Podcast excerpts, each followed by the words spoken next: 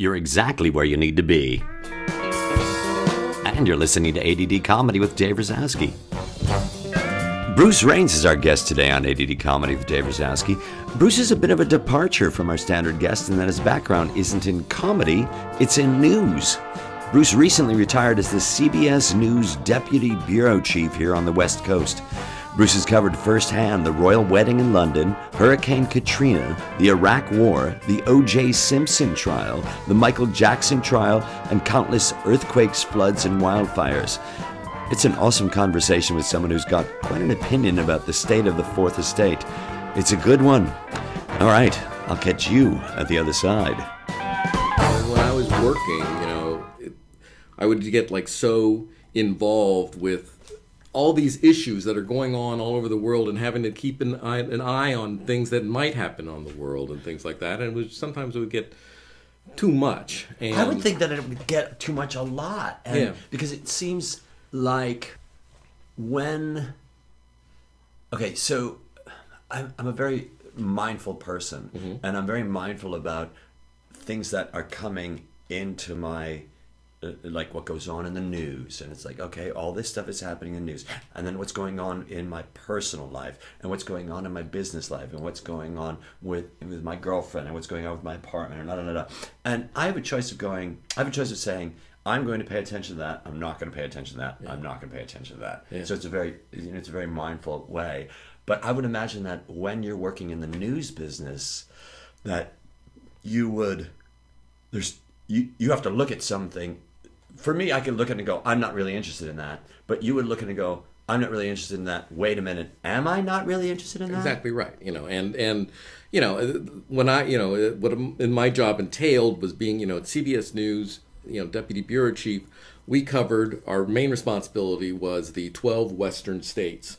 You know, based we were based in Los Angeles, but we had to cover the twelve western states. So anything that was going on, basically in the western third of the country, stuff that I had to keep track of. And you know, it would be great if it stopped after you know the 10 hours a day or 12 hours a day and i could go home and have you know dinner and watch a tv show but i was constantly on the email and everything like that or getting a phone call at 2 o'clock in the morning you know something is you know some wildfire started somewhere in the middle of nowhere idaho but it's threatening a bunch of houses and stuff like that how how do we get this covered and how do we get it covered right now Right. and you know that's the one big problem with the news business these days is the you know is there's no you know the 24 hour cycle has has ended it's a 24 second cycle Right. and you know everything seems to have immediate importance right now. And i certainly could take that when i was in my 20s and in my 30s and in my 40s and the first part of my 50s but then it just got to be like i, I cannot pay attention and devote all of this and not devote to myself and to my wife and my family and you know all that stuff. Right, right, yeah, and and and I love the idea of the like you could do that in your twenties and your thirties and your forties and the first part of your fifties, Yeah. and because I wouldn't, for me, uh, looking at my life where I I travel so much Yeah. and.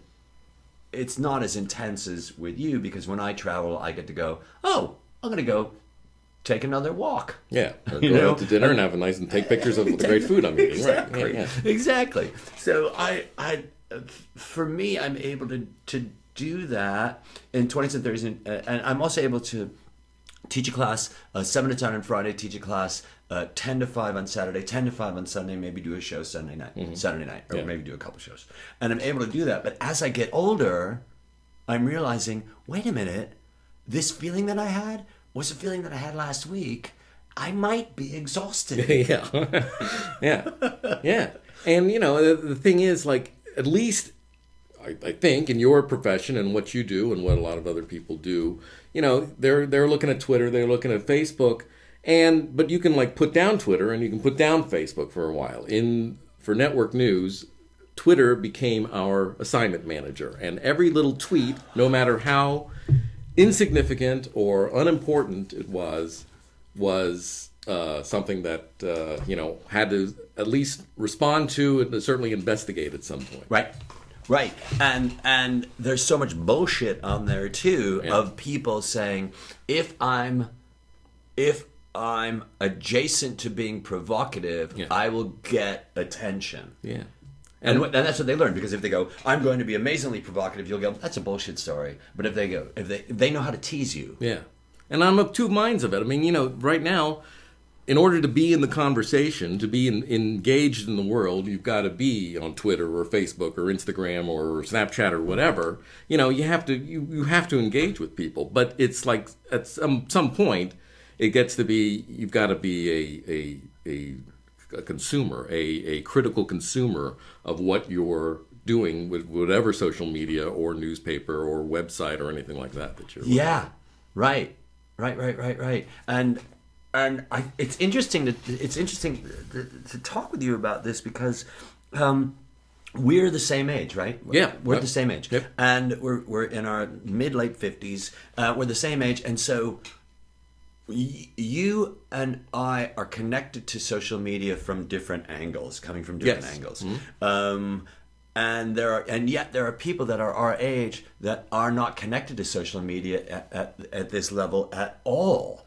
And it's just so interesting to me that you know somebody said, "Oh, my grandchildren turned me on to, to, to Twitter or Facebook or Snapchat or whatever," and to hear them say that, and I'm going, "You just said, oh, my grandchildren,' and I'm I went to high school with you." How the fuck does that happen? Yeah. So we're connected in a way that those people aren't connected. Yeah. And It's a new- weird new web of society that's happening. you know? Right. And then it's something that people our age, we're kind of caught in the middle. People younger than us, this is the normal thing like that. And this is, you know, this is what their life is and they have adapted to it and it's fine. People older than us, you know, for the most part, by and large, are a little disconnected. When I say older, you know, people who are like 20 years older or something like that. Oh my gosh, us, yeah. You know, they're kind of disconnected from this and, and, and everything. But you and I and people in around our age, in our 40s and 50s and early 60s, have to navigate what it was and what it is. yeah, what it was and what it is, and and to go to know that the what it the what it is part. Do I really need that? That's a huge part of it too. Do I need to be a part of Snapchat? I don't know. I never needed it. Yeah. I don't know. You know, I do Tumblr, and I used to really that used to be just an amazing time suck for me because it was like, oh, what, what an interesting art. Because I usually do art stuff Yeah. on Tumblr, and, and and to look at it in that way, and to say, wait, am I? Is my life ticking away, Yeah. or if this were an art book, a, t- a coffee tabletop art book, Mm-hmm. instead of it being an e art book, would I feel the same way about wasting my time? Yeah. You know what I mean? I do know you mean. guys have coffee tables with art. You have, you have, art books. Sure. Yes. You know, and how often do you look at it? But Yeah. but still, oh my god! And and in also in what you're doing, there's in what you've done and what you've retired from.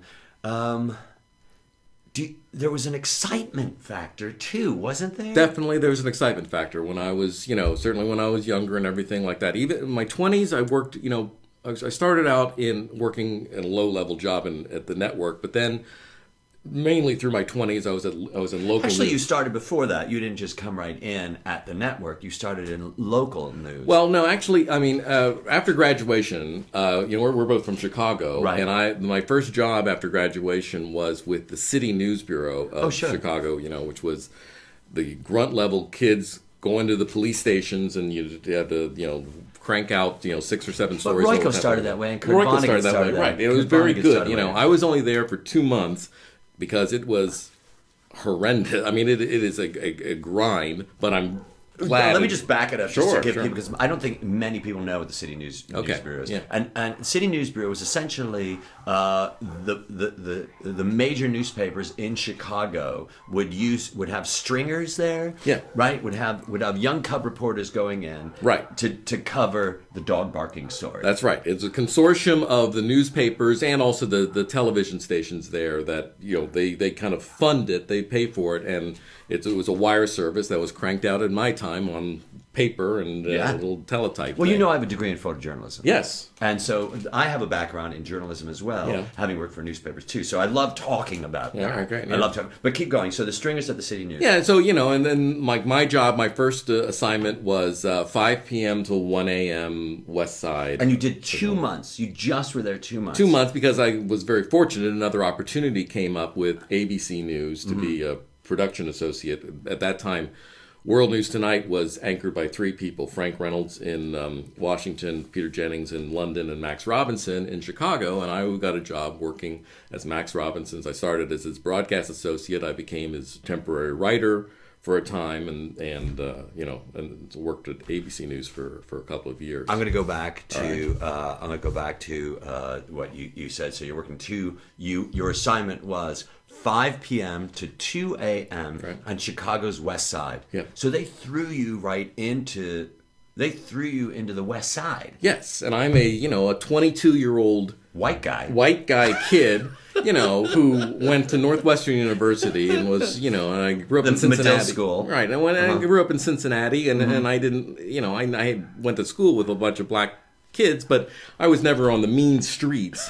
And, you know, this was like you walk in and you have to prove yourself to the detectives on duty. They've got to like, you know, trust you even though there's a little hazing that goes on. That's part of the job And what kind of hazing would that? you know they would they, they would like you know kind of give you like phony stories saying they they had like this phony story and and it's a great story and here's a guy you can talk to about it and uh, you know it's it's this is going to be uh, this is going to be good but um, uh, you know, it turns out to be not true. But you know, but then you know, once they get to know, then they do stuff that's kind of brought you into their kind of world, which was not exactly you know the by the book Right. world. You know, like a couple of times, this one detective would like call me and they'd they'd pick up some guy and they'd say, "Okay," say to me, "You're the assistant district attorney now, and we need you to ask him some questions and see what happens." Wow! Wow! Yeah. Wow! Yeah. Wow! And does anybody set you? Does anybody? See, Medill wouldn't know to help you with that.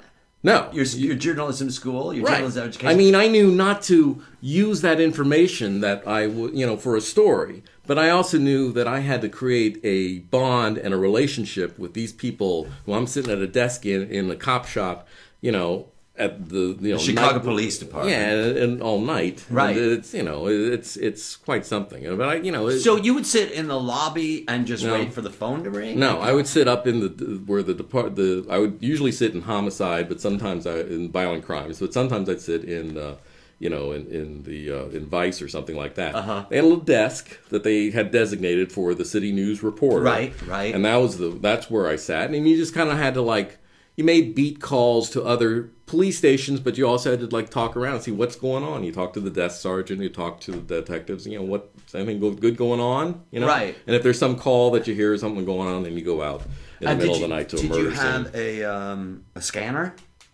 No, I didn't have a scanner. The uh, at at headquarters, at C- City News headquarters, they had scanners, and Uh-huh. if they heard something that I wasn't hearing, they would call me, and they would They would call you where? on the phone in the desk. They at the. There was no cell phones or anything like that. You know. That's I, I, like, I I know this, but I just got to hear it. Yeah, I had a line, I had a line out of the, the police station. I had a line, you know. I worked, uh, I, uh, it was 1979, 78. I was at Northern Illinois uh, University, 78, 79, and I was the, uh, we, we had a paper, the, the Northern Star, and it was a daily. And it was a really cool to be. I was a photo editor of the Daily, and it was a daily paper. Uh, and uh, I, boy, I flunked out that year. I still was hanging on by my fingers to but I loved working with the newspaper shift. And I got a phone call from the Sun Times saying we'd like for you to be a you know one of our stringers out out there if you could. And I was Yeah. like, terrific. So they sent this big. I, I got a box in the mail, uh, the size of a shoebox, a little bigger than a shoebox, and I opened it up, and it was a canister attached to a plastic base that you plugged in, and there was a bunch of wires, and you plugged these wires into the telephone, and you plugged the, the this thing into, and it and essentially was a fax machine, Oh, yeah. an ancient fax machine, Yep. and uh, whenever they would call, it would take literally two hours to send a photograph Yeah. from from DeKalb to Chicago. Yeah, in .005 resolution or something. Oh my like that. god, yeah. it was amazing. I still have the picture going, I cannot believe that it was of that quality. You know, I can't believe that it was of that quality. And and, and but to, to think about the times that like how much has changed. Yeah, yeah. And also that you're sitting at this desk waiting for something bad to happen. Oh, definitely, and that's you know that that is another reason why I felt it was time at this point to leave because my life has mostly been about bad news, about catching people at the worst time of their lives. And when I was in my 20s and my 30s and my 40s, it was like, okay, you know, these things happen and we have to tell people about it. And, you know, maybe by telling people about it, you know, that brings some sort of understanding to the world and maybe a little bit of comfort to the person that it, that it affects. You know, like was in, like I was in Katrina at, in New Orleans for, you know, a month and then went back several times after that. And that was just, you know, that I, I've never that misery was unbelievable, you know. But I got through that, and I afterwards I felt well. At least, you know, the people have seen that this was a problem, and and you know, people open their their you know hearts to, to and help their wallets and their wallets and everything. Right. But but you know, then it just gets to a point where it just builds up and builds up, and I don't want to like you know intrude on anybody's misery right anymore. Was there a tipping point? point, and and I'll I'll tell you why. I, I was in a theater company. My first foray into improvisation was with a company called Geese Theater Company, and we performed in prisons across the United oh, States. Mm-hmm. And it was non comedic, educational, not really rehabilitation, but educational. The show that we did, the particular, particular show that we did, was about being connected from when you're when you're incarcerated to be connected to the people that are outside uh-huh. to make sure that you still have that lifeline yeah, to good. remind you that the world that you're living in right now is not the world that, that you're in yeah you know that's the world that you're living in right now mm-hmm. and there's another world out there right that's so great. and we would use a lot of news and to say look get the paper read the paper know that you are in here, but that's not what's all that's going on. And there was a point where I, I was just there for I was I had a, a year contract and I was just there for ten months because I couldn't take it. Mm. Um, and I had a girlfriend at the time who was also traveling with us. We were touring on a on a 1963 53 1963 53 foot International Harvester three speed. Um, school bus, a lot of awesome. threes in there. It was really awesome. Converted yeah. into a shithole. Uh, so they converted it into a shithole, and um, I remember we'd listen to the news and we'd really hunker down on the news, hunker down listening to the news, reading the paper, um, analyzing the news, looking at the people whose lives were affected by this. And there was one one story where I remember we were in Pennsylvania on the Turnpike. There was one story we were listening to, and I watched my girlfriend listening to the story, and it was a family who had been. Uh, like the husband and wife went downstairs and went to get a drink, and the building burned down. And their three children were killed. Oh. All right, so I watched my girlfriend listen to that story and I watched her have a nervous breakdown. I watched that tipping point. I was able to go, she just lost it and she was inconsolable and we had to put her on a plane in the middle of fucking nowhere and send her back to Iowa. So that's that was a tipping point. Yeah. Was there a tipping point? I I don't know if there's a tipping point, but one time I do remember about really being emotionally affected uh, by what I was doing was at Columbine. I, w- I was sent to Columbine when that happened. That you know hor- horrific school shooting, which is kind of like the that was the tipping point for school shootings, you know, in America. And and um, that was the tipping point in what way? The tipping point in terms of of noting the seriousness of the disaffection that some students or children or something like that had and how they were able to take action that we did Act not out. conceive of before. Yes. There were school shootings before, but nothing like Columbine before. Right. I mean, that was the horrific thing. But um, and I just remember when I was there, and you know, I was there for a month, and um, and I remember after, at the end of the first week, it was a Friday. We were and I was cutting the piece for Evening News and um, editing it, editing it right mm-hmm. uh, for for Evening News, and I, it just suddenly all built up in me, and I kind of like started crying. You didn't kind of. I did start crying. It was, and I started crying hard. Mm-hmm. And you know, were you alone? No, I was with the editor, and I was with the correspondent.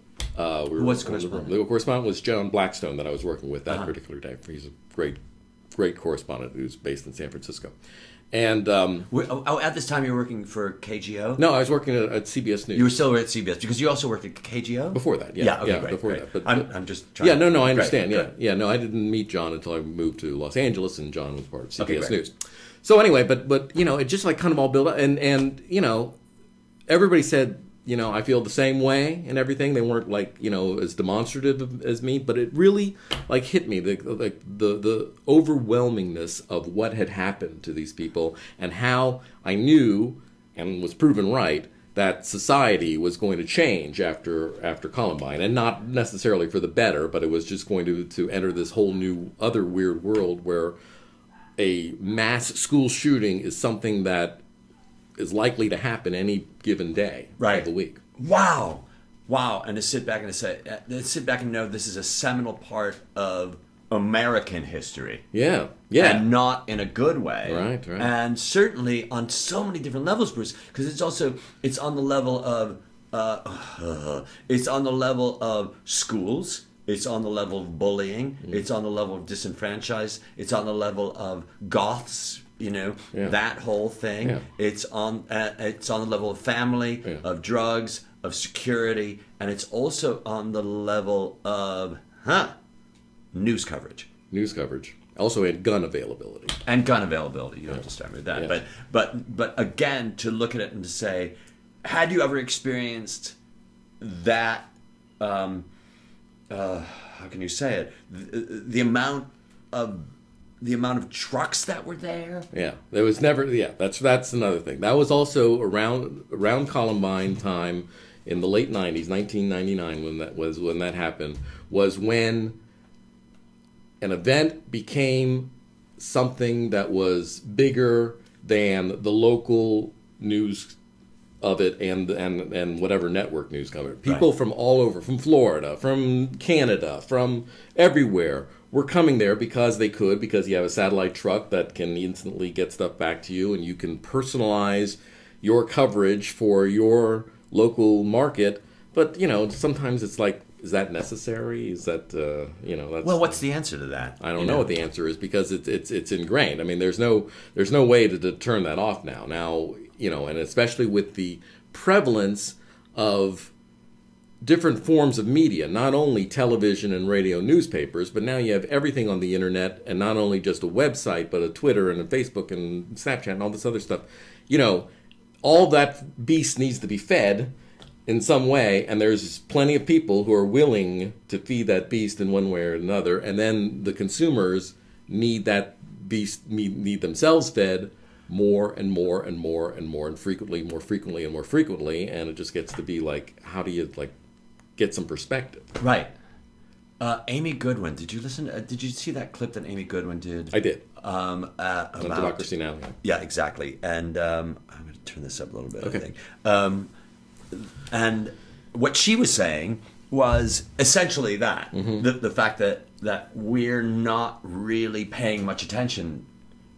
I, I we're not critically looking at what what's what's happening. Right. What we're doing is we're we're going ah, give me more, give me more, give me more of that, as opposed to saying we're what energy we're putting all this energy into Trump at the at the just because it's so it's so it's a fire and it's a car accident Yeah. and it's all these things to look at and not realizing there's shit that we're not talking about. Yeah, but let me say this about Trump, about my my. I I know the, the criticism is that the the networks, especially the cable news networks, just put up a Trump rally and, and Trump, and it's you know it's, it's live and you hear the whole Trump thing. Well, in 1954, you know, McCarthyism was at its peak, and uh, Edward R. Murrow did a show. CBS uh, See it now that Right. uh, and it was devoted to McCarthyism and what he was doing and how awful it was. But if you go back and you watch that show or you read the transcript or something, you can find it on the internet or you can watch the show on the internet. What it was basically for most of the half hour was Murrow playing clips unadulterated of things that McCarthy said. And he just, there was just very short inter, interspersal uh, uh, uh, things that he said. And then said. And the Murrow said. And then at the end, uh, you know, Murrow made the famous, you know, uh, closing, which you know, the fault, Dear Brutus lies not in our stars but in ourselves, you know, basically saying, look, this is what this guy is. But it was basically letting the American people just see what he had to say and judge for themselves how horrible it was. And I mean, that was the beginning of the end for him. And then the Army McCarthy hearings were then broadcast live. Sir, have you no? Yeah, have you the long last have you no de- decency? Right. And uh, you know, and those were broadcast without any editorial interference. You just saw what was happening uh, to him, and that was the downfall of McCarthy. And you know, all that the the media is doing today is showing people what what Trump slash McCarthy is saying, and at the end, every time I've watched something, uh, one of his things on on uh, CNN or MSNBC or whatever, there's there's analysts who say, okay, you know, he said this and this is impossible, and this is racist, and this is this and this is that. I don't think that the media can really fairly be condemned for uh, showing people what's what this guy Trump is saying. You are the media may be a little bit um, uh, optimistic that the public is going to look at it critically and think about it critically. Do they? Do does the God, the media is such a big word. Yes. It's just, it's, it's Uh, like, yeah, oh my God. Okay, so it I'll used just, to be when I, yeah when we started when I started it used to be the media was TV and radio and newspapers. But but you added an element. You just added an element now where you said you said uh, the media is optimistic. Is that what you said? Yes. Okay, and to say the media is optimistic, I'm wondering, does the media even think about that, or is it because again we're we're looking at a uh, we're getting so inside baseball. I love Yeah. it. Um, uh, well, we're looking at a post. Or, or, or everything that Paddy Chayefsky said was you know was going to happen. It like played it off in network is now actually happening. Yeah. And and it becomes a numbers thing as opposed to I mean it becomes a, it's not about the content. It's about the product and the selling of the the airtime and all of that, and also to make them make one particular MSNBC stand up above all the rest, or to play to their constituents. And so I'm thinking about: Are they optimistic? Do they even think about that? Well, look, I think reporters and the me- the media, you know, whatever part of the media you want to talk about, is certainly when they're covering Trump live, they are certainly anticipating they're going to hear something that is shocking or new or something, you know, and they and, want to hear and he that is. also he also plays Absolutely, he knows that exactly Right. right. You know, but um, it's not like you can't. You know, there's some people who call it like, for instance, I was just reading. Uh, do you remember Campbell Brown? She used to be a Yeah. you know, right, Yeah. Mm-hmm. NBC and CBS, and she's married to Dan Senor, who was Yeah, the yeah, main apologist for. George W. Bush. And she says this is all the media's fault for the rise of Trump, and I don't think it's the media's fault for the rise of Trump. It is a confluence of factors. Uh, I, w- I would say you can you can certainly lump one part of the media in there. Fox News Right. uh, kind of helped the, the rise of Trump, you know, with demonization of everything that Democrats and moderate Republicans were trying to accomplish. But um, you know, it, it's you can't pin it on the media. The media is bringing you is is by and large the mainstream media feels that the American people are not completely stupid and are just trying to give them, you know, information. And it, certainly it is filtered and all that stuff. And I know, you know, the When you say it's filtered, it's filtered through what? well, you know, it's edited, and, and you know, Uh-huh, there's a right. point of view of you know what you know, Right. what what you're going to cover, and and you know what particular soundbite you pull out of a 40 minute speech or something like that. But you know, I, by and large, I don't buy that. You know, it's the media's fault that Trump rose. I mean, it's you know, I um, hate to do, you know, people are saying like it's like Hitler's rise, and it's Hitler's rise was a completely different thing. It was a completely different day and age. Most people in Germany and most people around the world, when they read press coverage of Hitler, the words that Hitler was saying was, was not really uh, communicated as much as oh he's attracting these massive crowds and the crowds are getting bigger every day and everybody you know and in the United States the the pre-war coverage of Hitler was very fawning it was very much like this guy is a man of taste and, and culture and he wants to do the And what it was thing- also just, I think that, that it's so interesting to give the context, and I'm not, I'm not in any way an, apolog, an apologetic, or I'm, I'm an apologist for what Hitler is doing. Right. But I also have to say we have to remember that the the global economy was had crashed, Right.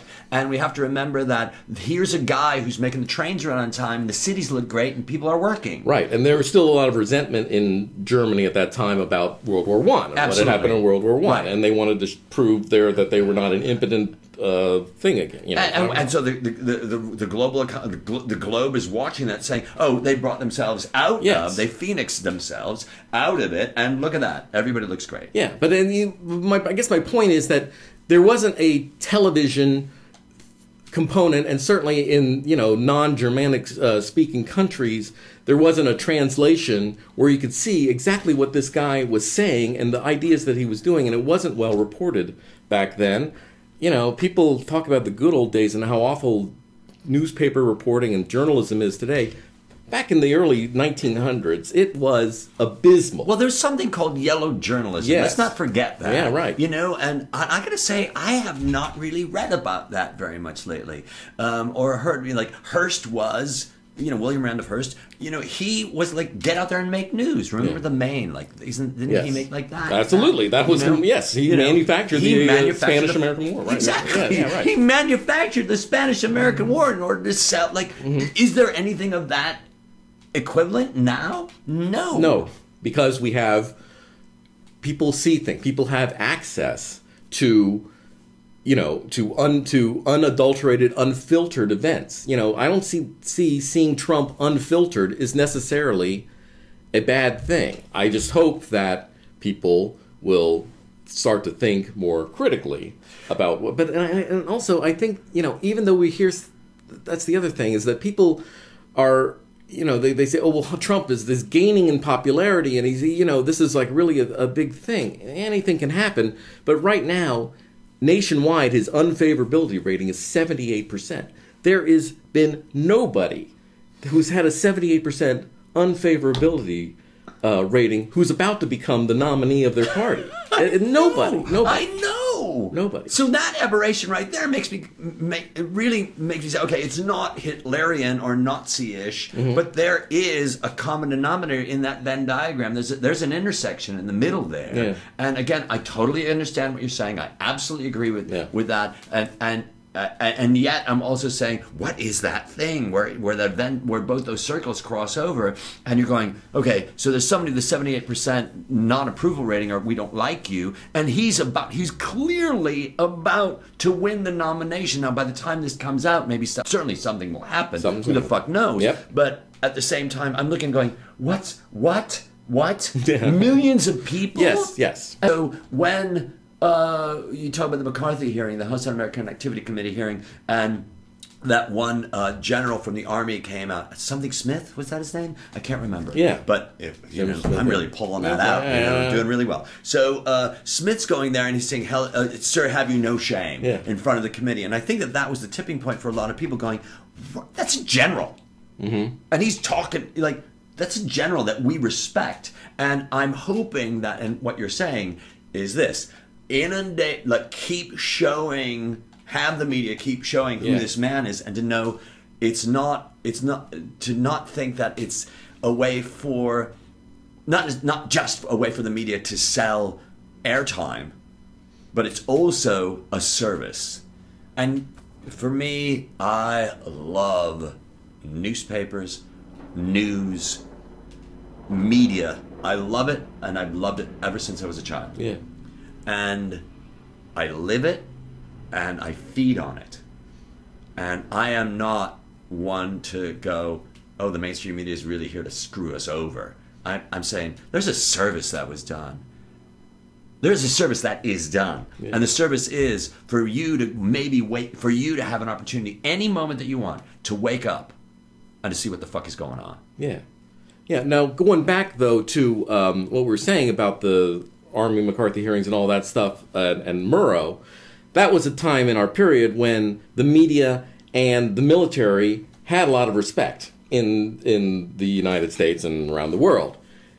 It has been less so lately, and I think that the two parts of this. I think the, the reason that the military has less respect is because of the press. Because the press has shown what bad things can go on in the military and and, and you know the, the stupid stuff that happens in Iran Contra hearings and, uh, affair and and the Iraq War and all that stuff which I was at you know and and uh, you know didn't turns out in retrospect didn't have to be didn't have to learn how to put a gas mask on or anything like that you Look know at the amazing waste of resources in human life. That's Yeah. just so. Yeah. But now the media, now it's just, I just think that the media, people, you know, say, oh, it's, this is the media's fault because they are not looking critically at the media. And Who's some, they? Uh, the American public. Okay. And, uh, and, and that they are not, they are inundated with so many now different types of media. Anybody can start a website, anybody can start an app and all that stuff. And anybody can post things on apps and things like that. And if you're loud enough and forceful enough, you know, that, that voice breaks through. And I think that there needs to be some sort of, you know, again, I'm a, I'm a First Amendment absolutist, and I think people have the right to, to say things and, and all that stuff. But I also think that sometimes there has to be some sort of limit on the anonymity and cruelty and crudeness that comes out that gets attention. Got it. Got it. Uh, I, I, I, are you referring to things like? I bet this is included in it. um, reading the comments on anything. Yeah, don't read the comments. It's you know, unless you want to just unless you want to get like get mad and just uh, get riled up. And, and I think that that's it right there to go. I am mad and I am riled up, and so that that is you aiming your boat towards the sirens. Yeah. and to say this, you you got to know how this is going to end. Yeah. for you. Yes. and it's going to end for you that you are riled. Riled, and I start to engage, and you don't want to. You should mm-hmm. not. Don't engage No, unless And- for a good purpose. Absolutely, and to know to know that at some point, again, there's going to be a personal. I, I, I, this is the tipping point, Joe. There's going to be a personal tipping point where you're going, "Why do I feel so sick right now?" And Yeah. the reason you feel so sick right now is you made yourself sick by eating Yes. that crap, and you get at any opportunity at any time you want, you can go. You know what? I'm full. I'm full. I'm full. I mean, any number of times I, you know, I now this is all what I try to do in social media, and I try to separate myself from this. I try to keep. When Facebook started, I thought Facebook was great. There's, I'm seeing, I'm catching up with friends I haven't seen in years, and I'm seeing their personal accomplishments, their new jobs, their ski vacation, their kids, and all that stuff. And and I like going to Facebook to see that. And you know, now Facebook has kind of become this, you know, national political sparring place. And you know, and I know, like for instance, you use it, you know, mainly for um, you know the anti-gun uh, stuff, which I think is really admirable.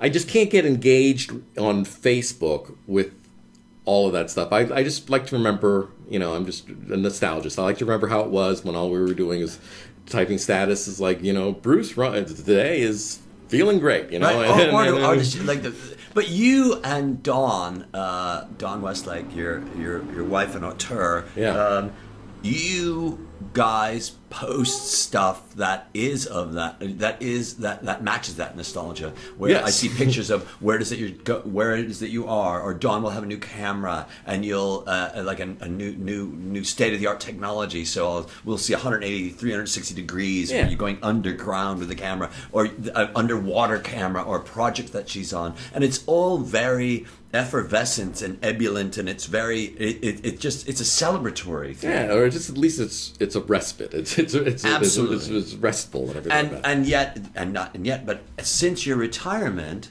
i've also noticed you are dipping your water into you're dipping your toe into the water of um because I, I think that while you were at cbs you you you didn't engage that much at all in Ab- anything political Correct. Right. Absolutely. Could And now not. I'm was, watching was, it. was yes. On Twitter, I you know I I much more active on Twitter than I was, and I'm certainly much more opinionated on Twitter than I was, and and I just like to separate that Facebook from Twitter.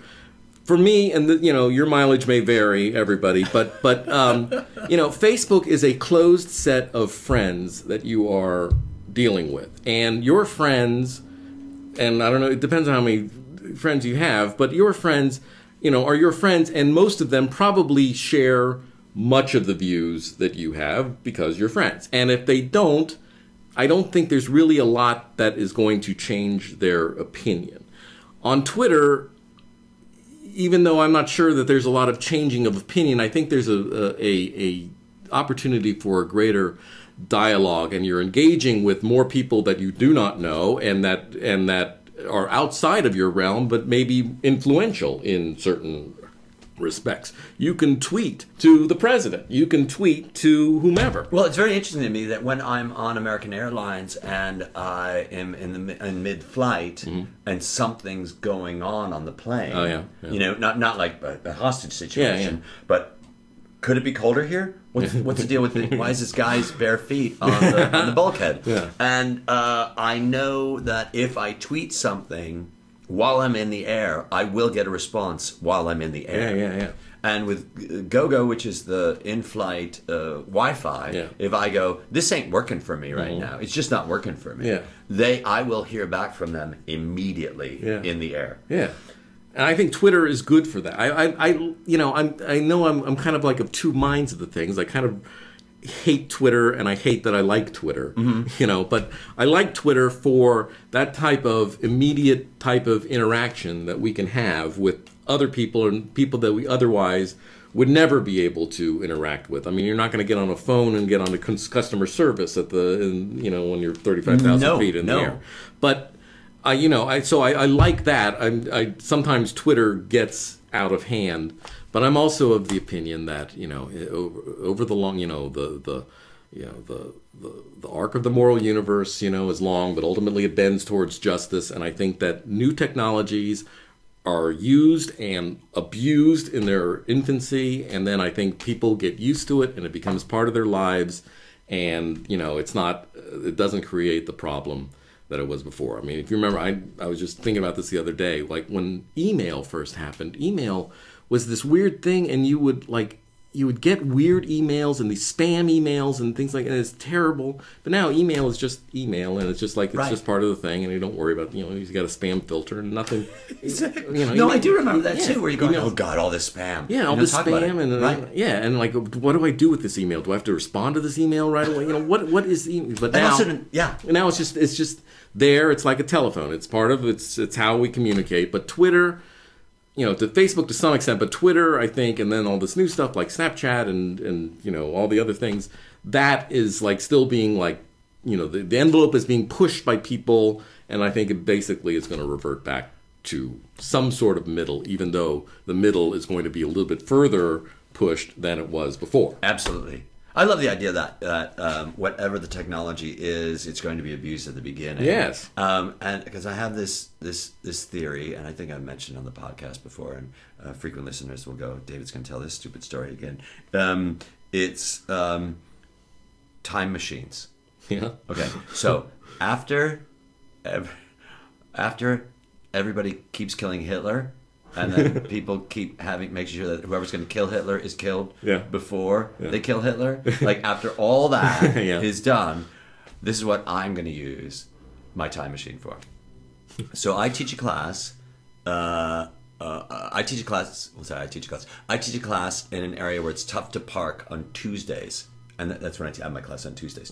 But on Wednesdays, it's really easy to park. Mm-hmm. Yeah. So I'm gonna I'm gonna take on Tuesday take my car in the time machine, park on Wednesday, go to Tuesday, teach my class, go back to Wednesday, get my car, and then come home. That is an efficient use of a time machine. That is That is yeah, what's going to yeah, happen. Yeah, yeah. As that's going to happen, and people are also going to do things like they'll go to pavilions and you'll say this coupon, oh, that expired two weeks ago. You go, so you go back, you use your time machine, go back two weeks, get that, thing, yeah. and then go back home and un- yeah, unload your lo- your. and hopefully your, it hasn't you know expired. You know. Oh, absolutely, absolutely, absolutely. Um, and and yet, there's also other technology where you go, where you think, oh, this technology is going to be around for fucking ever. How lovely! Like the modem, where you thought, like the sound of a, the dial-up modem, Yeah. where I thought that was going to be with Right, me. that's for- a- that's oh right. my god! Like going, how do we live with this for the rest of our lives? Yeah. That- Yeah. And then it went away. Yeah, it went away. The I fax know. machine. I know, and we thought that was going to be, you know, we er, every point we thought, well, this is like the best thing that's going to happen. This, you know, the BlackBerry. that is when I got my first BlackBerry. I said, "Okay, stop it. This is great. I don't want. I don't want anything else." You know, but obviously, Right. I did need something else. Right. Yeah. Well, I, I also look at what what what uh, uh, what Dawn. What uh, again? Uh, Dawn is just a great auteur. She does the these movies, and I've been in I don't know seven or eight of them.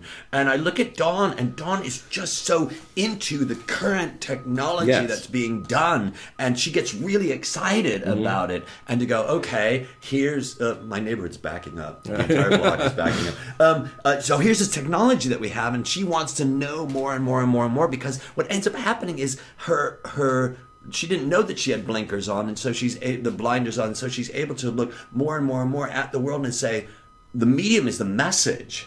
Yeah. Yeah. Well, the medium is the message. I do agree with that because the medium helps you explore the message in a different way. What I like though about Dawn and, and, and her the way she thinks and, and her movies and things like that is she, yeah, she's gonna use the new um, technology, but content is still king. Content you know, it still has to be something that is, you know, a, a human heart at the at, in the middle of all this technology. Like for instance, when we did those 360 videos Yes. with you and Carrie Clifford Right. at the at, at LACMA, and they were very funny and everything, and it was kind of cool to see you and Carrie, you know, on this thing, and you can spin around and see the art behind you and see like patrons what they're doing. If are they looking at you? It wasn't just a focused look at what you're doing, but what you were doing was at the heart of, of what of what it was, and that's what made it watchable. And and but what Dawn doesn't correct me if I'm wrong. I I would think this is what I think that she doesn't is she'll get the technology. She'll she'll use the technology before she writes something to fit that technology. Oh, yes. So what she'll do is she'll she'll have that camera and fuck around with it. Oh and yes. just keep oh, we did a lot of stuff with that 360 camera. Absolutely, Yeah, right. yeah. absolutely. And then eventually to say, okay, the the the the, the medium, the medium, the medium, the the, the machine. That I think I'm inspired enough to be able to to write something. Yeah. To write something with heart. Right. That connects with that. Right, right, right. And uh, you know, it, it, it's it's kind of hard to predict what exactly those what medium is going to stick. You know, what what new technology and everything's going to stick. Like we're talking about this 360 virtual reality stuff. Is that going to stick? It's still very much in its infancy. Absolutely. But you know, uh, Dawn's going to try it. You know, and see what happens. You know, Right. if it turns out that VR is a passing fad, like many other things were. Then you know, so be it. But we're gonna you know try it out. It's living in the moment with what it is that you have in the moment. Yeah. And and to say, okay, this is it's that horrible Rumsfeld thing where we we go to war with the army that we have. So it's it's that feeling of this is what we have right now. Whether it's going to be this in the future or this in the past, it doesn't matter. We're using this, and and right now after after this interview, I'm gonna we're gonna take pictures with my 120 black and white camera. Awesome, love it. You know, and they're looking to go, I have a 120 black and white camera. That was my dad said he got when he was at Kagnu Air Force Base in the Korean War. Yeah. And to go, that's the camera right there. That's what he had right there. Mm-hmm. And so we're going back to that, knowing we're going back to that because it feels different. it feels different and it's new to people you know who have not experienced that uh, that type of thing and so that's a, a revelatory thing as well Absolutely. you know as long as the as long as the technology whatever it is from the 1900s or you know two years from now is used in a prudent and and thoughtful way then i think it all has relevance it doesn't have to be like you know obsolete Uh, you have a dial telephone there you I have a know? dial telephone there, and I have a dial telephone there because, and it is, I do have a landline, and that's plugged in, and I never use it. And when it rings, it's I know that I should never answer it. so uh, I have a I have a dial phone because it helps me hear. Because I, you know, Yes. I've gone to a lot of concerts, and I just can't fucking hear. And so that phone, if I know I'm going to be on, it's like it's a 1920s dial-up phone. It's a beautiful phone too. It's bakelite. It's black. Um, but to know. to know that from where we came. Yeah. And also to look at that and that that moves me that I, I could see my grandmother using that phone. I could see my dad holding on to his Yeah, camera. That's- i could see all that stuff. So growing growing older we start to be inspired by other things. But we're also inspired by the past too. Yes, and parenthetically, it's interesting you brought up hearing. Because I've been worrying about my hearing too. You know, I it, I used to never have a problem with my hearing. Now sometimes, you know, I watch television and you know I I, thank God there's the clicker back, you know, eight second back button or Right. the, the the The closed caption. closed caption thing. And like the thing that really got to me was when I was watching the Grammys and um, I you know I know I'm in the distinct minority on this, but I just don't get this Hamilton musical. Okay. And I think part of the problem is I've listened to it, listened to uh, did part of the performance there, you know, just like one of the, the the opening song or something like that. And I've seen other parts of it, and I'm just I can't follow it. And I just think, am I just like really like an old? Am I my parents now? Am I an old geezer or what? What's what's happening to me? So I mean, you know, so I mean, I I I, I like to embrace modern culture and stuff like that, but sometimes I think modern culture is kind of maybe passing me by. The other thing is like this Beyonce lemonade, thing, you know, which I think is great. She has focused that. She that is for not it's not for me. It's not for you and me. It's for a sector of the population, primarily young black women and older black women, I guess. Uh, you know, to empower them and to validate them. And I think it's great. It's it's a it's a work of art. It's a work of performance art. It is. I think she has made a cultural statement with it. It's certainly not entertainment, and it's not entertainment that's directed toward me. Although it's For you, it is not entertainment. for me, it's not. It's And not it's also not entertainment because it's not directed towards you. Correct, but I mean, I but I appreciate that it is a cultural statement that is that is resonating very powerfully Right. with with other people. You recognize that it's entertainment. It's just not entertainment for you. Correct, and Right. and I don't even know though that it's necessarily entertaining to those people who are listening to it. I think that they are absorbing it as maybe you know as they would absorb a a, a piece of art in a museum or something like that, as or or a speech or something. It is it is you know she's presenting a point of view in a very powerful way, which you know I'm not going to try to you know to take for myself. I mean, it is not. It, it, You don't have to. You don't have to do any machinations in order to say how is how is Beyonce speaking to me? Yeah, yeah, Oh, yeah, yeah, 57 year old white man. And Beyonce doesn't care about me No, at, no, at all no. when she was making this thing. She may care about fifty-seven-year-old white men, but she doesn't care about me. So uh, you know, so so and, and that's fine. And I think and I really applaud that she has done this thing that has resonated so much. But it's just weird that I used to think that I was kind of like in the middle of pop culture and, and modern American culture and knew what was going on and could appreciate what was going on in music and all that stuff like that. Now I see that it, there is kind of like a a divide which I just have to accept, but which is which is fine. I do accept. Right. No, I, I get it. I get it. And and the thing is to be always be mindful of the moments that you do enter into those segments where you want to say the, uh, those episodes where you want to say, "Hey kids, get off my lawn," Yeah. or that Yeah. that music that you're listening to is noise, Yeah. or that isn't the appropriate thing to wear. Yeah. Like all those things to say. These people are, and and I think that this what is what makes artists artists is to look at it and say, this is what's happening right now. That's what's happening. Yeah. And to and to to as seldom as we can have a judgment about it that closes us off from the experience of what it is. Mm-hmm. You know. So I understand what you're saying about Hamilton. I get it. I mean, I totally get it Yeah. on a bunch of different levels. Laura really. Laura says she she she you know she wants me to listen to it Yeah, and online. I appreciate And- that. No, Yeah, and I yeah, do too. And we're we're when it comes to the Pantages, we're going to go for her birthday. Oh, wow. 2017. We already have it all planned out. a very nice present. It's a really It lovely is, present. yes. And yet, I also think that I don't know that if if I'm listening to it, am I hearing it? Yeah. I'm sorry. I don't know that when I'm hearing it, am I listening to Yeah, it? There's yeah. a difference there. So when I'm hearing it, am I listening to it? And if it did have that closed caption, would it pull me in? Yeah. Because we Oh, were watching yes. that uh, that uh, Idris Elba movie, uh, the the Beasts of No Beast of Nation. No Nation, yeah, right. I didn't understand a fucking word that those people were saying. But then we stopped it and we started it again with closed caption, and it pulled us in because Right. we were able to have the experience that other people are having who can hear. Mm-hmm. You know, Yeah. And when and and, and the idea of uh, like as we grow older, can we maintain that spirit of I'm here just to experience it. And when something pushes up against my my ethics or my morality or taste, can I take a moment to say what is why is that pushing up against me instead of just putting in a box that, that makes it say just go away, just take this away from me. Yeah, and it's just like you know you can't you can't deny your past. Where we were the way when we were raised and, and we're in our twenties and thirties, there was a way that we would listen or uh, experience culture and music and, and television and things like that.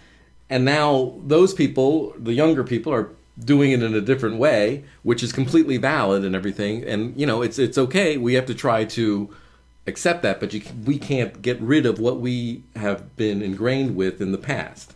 Right. Yeah.